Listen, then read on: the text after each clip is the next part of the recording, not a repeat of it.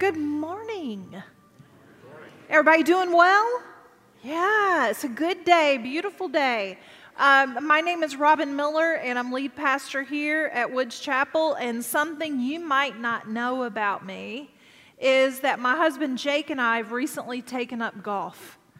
And yeah, so golf it's really a great way for Jake and I to spend some time together or to spend time with our friends.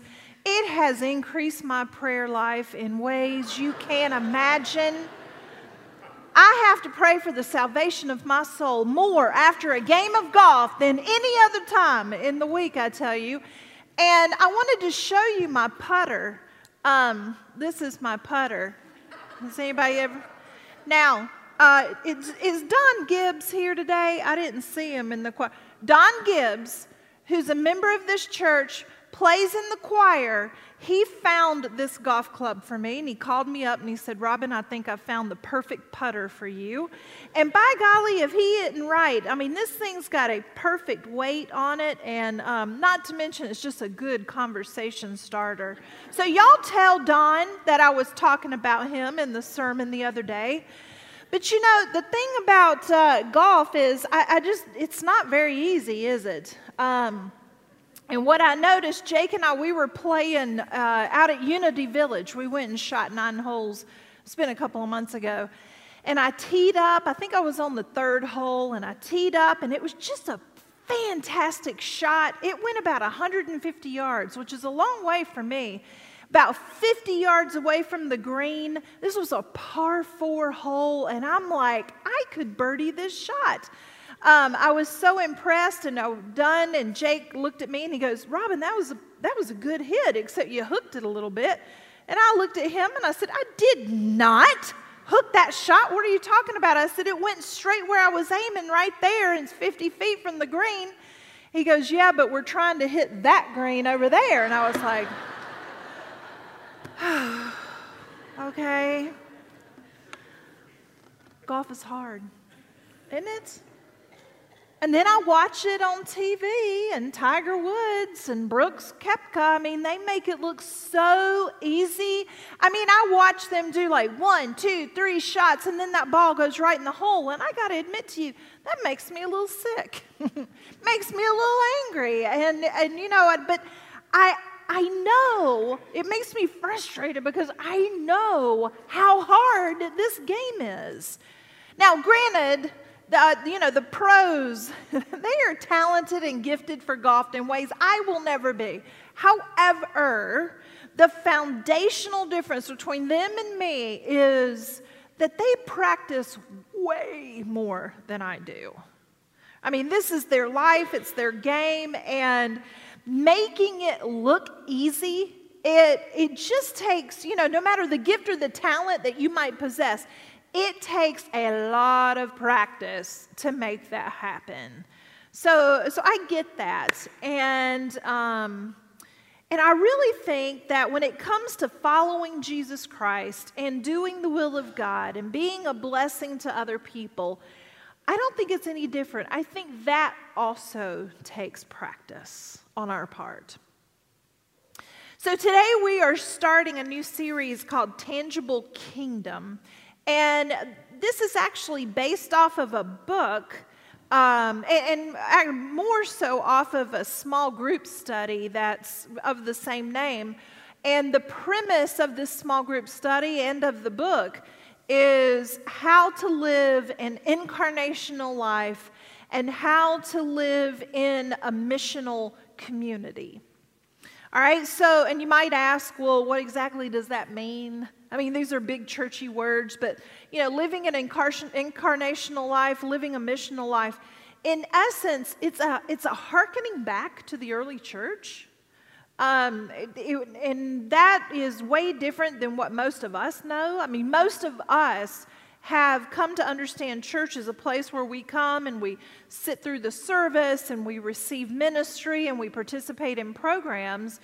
And in fact, that's been kind of the primary model of church for the last 50 years, at least. And if you've ever done any reading about church leadership and what it means to how you do church, You might have heard it called the attractional model of church. And that's where, you know, churches for the longest time have had this attractional model. Come look and see how great we are and how big our band is and how many programs we have. And, you know, and that's okay. It's just that way of being church is not really as effective as it was 50 years ago. I mean, we're seeing that. We're seeing that across Christianity. It's just not as effective. And quite frankly, it's not the missional purpose of church that the early church kind of started. It kind of shifted away from that. So, you know, when I look at church, we're called to go and do, not necessarily show up and take, right? And we're called to be missional people. And in fact, if you were here last week, the main scripture that I used for my sermon was Matthew 28:19 and 20. It's the Great Commission. It's where, you know, right before Jesus ascends to heaven, he's leaving these parting words with the disciples, and he tells them to go into all nations and baptize people in the name of the Father, the Son, and the Holy Spirit. So he's like, I want you to go. Don't sit here. Don't sit and wait. I need you to go out, and I want you to make disciples. So that is what I mean when I talk about missional, this idea of going, of being sent. So missional people are just folks who are actively committed to living a sent life. And we are called to do so within the context of community, this being our community, right? And then we go into other communities. All right, so in other words, the goal of the church isn't to open its doors and wait for people to show up here, but rather to be a faithful church willing to go into the community to be Jesus in the world. That was the way of the early church. And I mean, Jesus, look at him, you know, he sent his disciples out. And, you know, he asked them, he walked up to people that he didn't know, and he was like, hey, I want you to drop your nets, I want you to leave it all, and I want you to come with me, let's go. And Paul went, he left Israel, and he went into places that were unfamiliar to him, and he started churches there. Now, this idea of sentness, actually, though, it started long before New Testament times. I mean, this has just been a model throughout Scripture, and it reaches back even to the very beginnings of the people of Israel, starting with Abraham. And Abraham, you know, he was the one who was called by God to cultivate and to grow a new nation of people who would be known as the Israelites, right? And they were going to go to this land, and it was a special, hand-picked by God land. And it was supposed to be awesome. It was a land flowing with milk and honey. And this nation, it was going to be great, and it was going to be a great blessing to others. But it would require that Abraham go. All right, so I want to read that story. This is just the initial call, the first call of Abraham. In fact, it was even before Abraham's name had changed. It was when he was still called Abram. All right, Genesis chapter 12, and it says, the Lord had said to Abram, go, not stay, you know, just sit right where you are, let him come to you. No, he said, go from your country, your people, and your father's household, to the land I will show you. And it says, you know, and I will make you a great nation, I will bless you, I will make your name great, and you will be a blessing. So God says to Abraham, Abraham, I want you to pick up, and I want you to leave, I want you to go, I want you to leave everything that's familiar, your house, your country, your father's household, everything, and I want you to go. And when you get to where you need to be, I'll let you know. I mean, God's not even saying exactly, just go to the land, I'll show you when you get there. You just got to go. And I'm going to make you a blessing. You will be a blessing to others. And I'll admit, you know, the word being a blessing has I don't know, somewhat problematic at times for me, just because I see how that word is used today. People sometimes use it and they're like, oh, you know, we're so blessed because of what we have. And yeah, God blesses us with favor, but so we can be a blessing to other people. But if you watch any kind, or if you follow any kind of social media, there's really popular right now on Instagram is #blessed. People will show pictures of, you know, gorgeous sunsets on beautiful beaches in Hawaii or wherever, and they'll be like, #blessed. Right? So it's like, look what I've got. It's a way to kind of show off what they have. And that is not what Abraham is talking about. That's not what God is talking about when calling Abraham, because it's not like, so if I've got this and I'm #blessed and you don't have it, does that mean you're not blessed? Right? You see the problem with that sometimes? So blessing here, what I think God is talking about when he says this to Abraham is, you are going to be a blessing. You are going to be the tangible touch of God to those around you. You are going to bless other nations. In fact, you know, in other words, it's like God is telling Abraham, people will see me and they will feel me and they will know me and my love through you. And through your people. All right, so I need you, Abraham, go be me to those around you. Be a blessing and let others know that I love them. You see the difference? Big difference from #blessed. Look how awesome life is for me. So it says, Abraham went as the Lord had told him, and Lot went with them. And Abram was 75 years old when he set out from Haran. And he took his wife Sarah and his nephew Lot, all the possessions they had accumulated and the people they had acquired in Haran, and they set out for the land of Canaan. So that is the call. That is this ask of God for Abraham to go. And here's the really cool part of that story. God's offer to Abraham is also an offer to us. I mean, God offers us this amazing opportunity to go out and to share his blessing with other people. And in doing so, when we do that, when we live into that sentness and we're willing to go where God says go, that is one of the ways we find our deepest sense of meaning and purpose. And Jesus actually said it this way in the Gospel of Mark. He said, for whoever wants to save his life will lose it, but whoever loses his life for me and for the gospel will save it.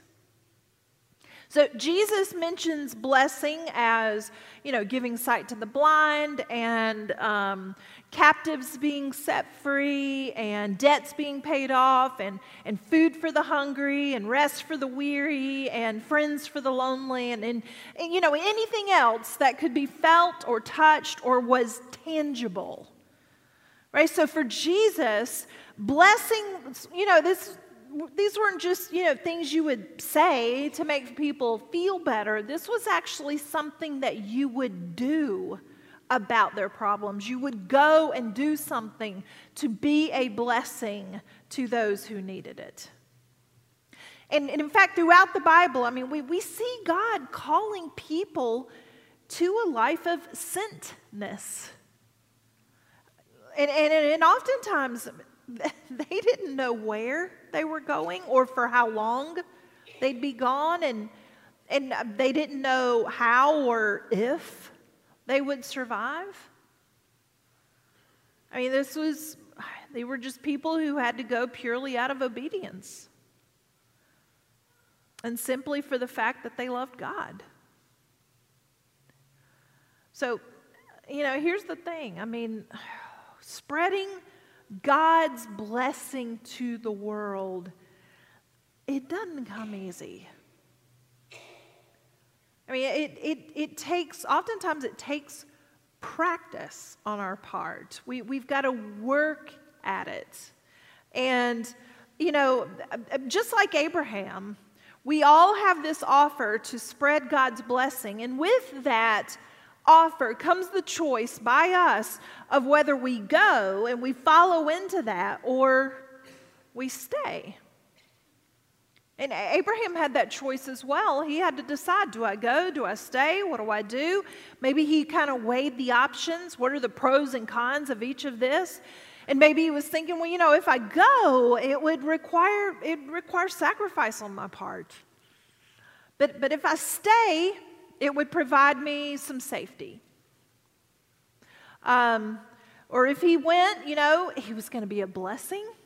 That sounds pretty awesome, but if he stayed, he'd have comfort. Sounds pretty good, too. You know, going was a risk. Staying meant he had more stability. Going would require a leap of faith on Abraham's part.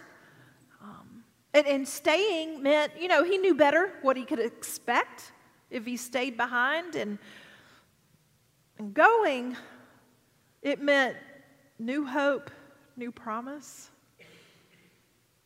And staying gave more of the same. So it was a big choice for him. So this idea of sentness isn't easy. You know, we have to work our missional muscles. It takes practice on our part. Just like how, you know, if I'm holding a putter, that's not what's going to make me a decent golfer. I actually have to get out. I got to practice. I got to get familiar with the way it feels, what it takes to make the ball do certain things. I've got to work at it. All right, and here's what you need to know. You know, if you grasp nothing of what I've said, I want you to grasp this. All right, because being a Christian isn't about sitting in a building and receiving. Right? There is a sentness to our lives, and that is why we are so passionate about missions here at Woods Chapel. I mean, we know at our core how critical it is to go into our communities and just be with people. Just like Jesus did. You know, it's not about Sundays, you know, being a Christian, it's not about a belief system. It's not a list of things that we should do and shouldn't do. I mean, this is a way of life. It is an opportunity to share God's tangible blessing with other people. So imagine this. Imagine this for just a second. Now imagine if Jesus were to walk through those doors right now, came down the aisle, turned around to you and said, folks, I want you to get up. I want you to leave everything that you have behind, and I want you to just follow me. Just come with me right now. Where do you picture him taking you first? I mean, maybe it would be to some place you've never been before. You know, that kind of willingness to go, it isn't easy. It takes practice on our part, and it will look different for every single one of us here. All right, I mean, you know, sometimes going will mean a 30-second email to encourage a friend who's going through something really difficult. Or sometimes going will be a 5-minute walk across the street to help a neighbor. Maybe it will be the willingness to kind of give up a quiet evening with your spouse so that in exchange you can invite some friends over who don't know Jesus. And, you know, and other times it might be that it means giving up a week-long chunk of your time for a commitment either out of the state or out of the country, or maybe it's offering a large portion of money towards something that needs help, or it could even be a lifelong commitment to leave your city, to leave your country in order to serve God. And this may not feel comfortable, and it probably won't come natural, and it certainly isn't always easy, and rarely will it be convenient? But you know, here at this church, we know the power of making God's kingdom tangible to those who need it most. And that's who we are, folks. I mean, we're just a group of God's people practicing what it looks like to accept the offer to go and be God's tangible blessing to others. And we don't always get it right, do we? I mean, sometimes, you know, sometimes we struggle with what it means to be sent.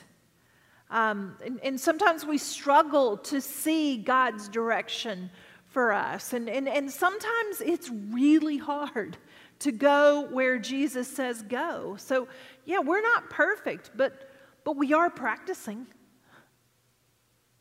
And we practice through ministries like Fresh Start Furnishings, which you're going to hear more about in just a minute. And we practice through our partnership with Rainbow Network, where we help to provide homes to those in rural Nicaragua, and we provide scholarships for school-aged children so that they can have opportunity to follow their dreams. And we practice through our care ministry when people go and visit those who are sick. And we practice going to places where disaster has hit to help people begin to rebuild their lives. I imagine we are going to hear in the coming months of ways that we can go and be a blessing to the people of the Bahamas. That would be my guess. We practice both in big ways and we practice in small ways because we believe we're a family of missionary servants sent to serve the world and make disciples of Jesus Christ. That's why we do it. So this week, I'm going to give you some homework. Okay, school's back in session, so I think we should all have a little bit of homework. And I want you to practice being missional. All right, especially if this is kind of a new idea for you, if you've never done this before, I want you to practice sentness. Okay, I want you to practice going, either by crossing your fence, crossing your street, or crossing a barrier.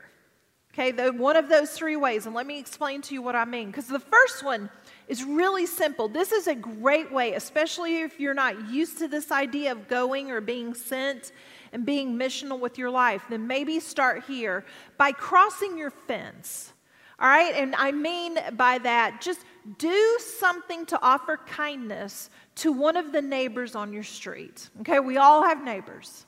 There is somebody that lives close to us, so just make the effort this week, maybe just to say hello and ask how they are, and really make it a point to listen to the answer.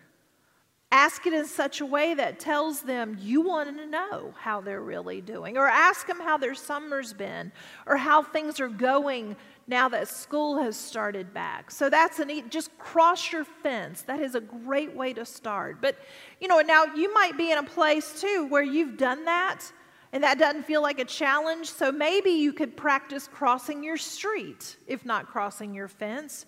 And by crossing your street, what I mean is do something to connect with somebody kind of closer to your home, but with whom you have not yet built a relationship. All right, so this also might be a neighbor. So make an effort to maybe just get to know them. Invite them over for coffee. Invite them over for a cookout. Do something to build relationships with folks that you don't know yet. That's kind of what we're doing with our block parties here at Woods Chapel. We want to build community with people that we might not know.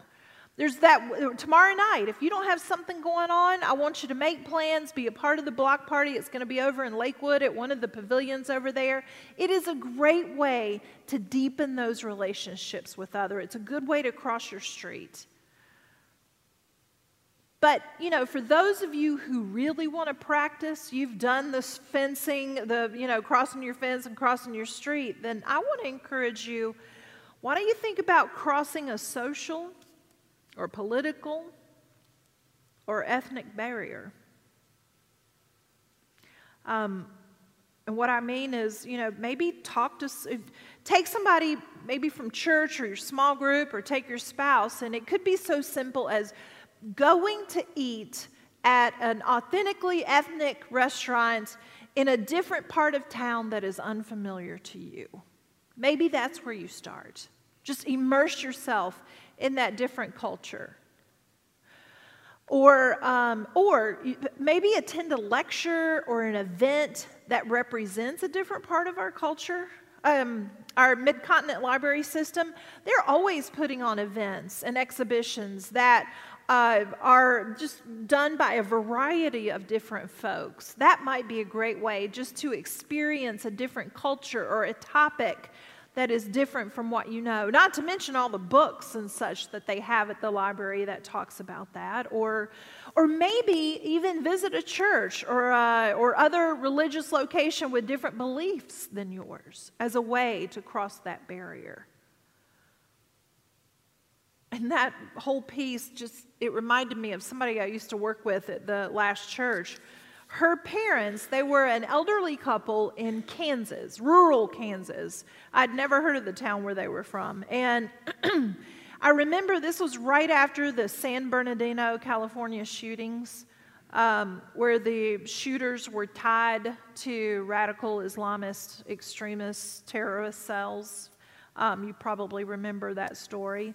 But her parents, the weekend after those shootings, they decided that they were going to go visit a local mosque in the area of their town because they wanted to get to know their Islam neighbors, who they really believed were nothing like the extremists that were on the TV. And so she was sharing with me, she was like, so my mom and dad, they got up and they went to this mosque, and they were met with warmth and they were met with kindness. And they talked to members of that mosque to learn more about what their religion was all about. And she said, you know, they were even invited to stick around. They were having a potluck after worship. And I heard that story, and I'm like, wow, that is a huge social religious barrier that they crossed. I was just amazed. I don't know that I would have done that, but they did. So those three ways: cross your fence, cross your street, cross a barrier. And if you do that, please, please, please, please email me. I love to hear stories about how we are missional in our world. Let me know how you're doing on that. And just remember, you know, the Bible is full of stories that encourage us to live differently. And one word, however, really stands as a loud and clear call of God's work of transformation in our world. And that word is go. And it might take some adjustments on our part to realize this, and it is definitely going to take practice. But nothing of God's kingdom happens unless someone is willing to go. Go over a fence, go over a street, or go over a barrier. I mean, whatever the case, it will cost you something. It's going to require that you creatively look for the opportunities that God provides all of us to leave what is natural and what feels comfortable in order to extend God's love and blessing to others. That is missional. Let's pray.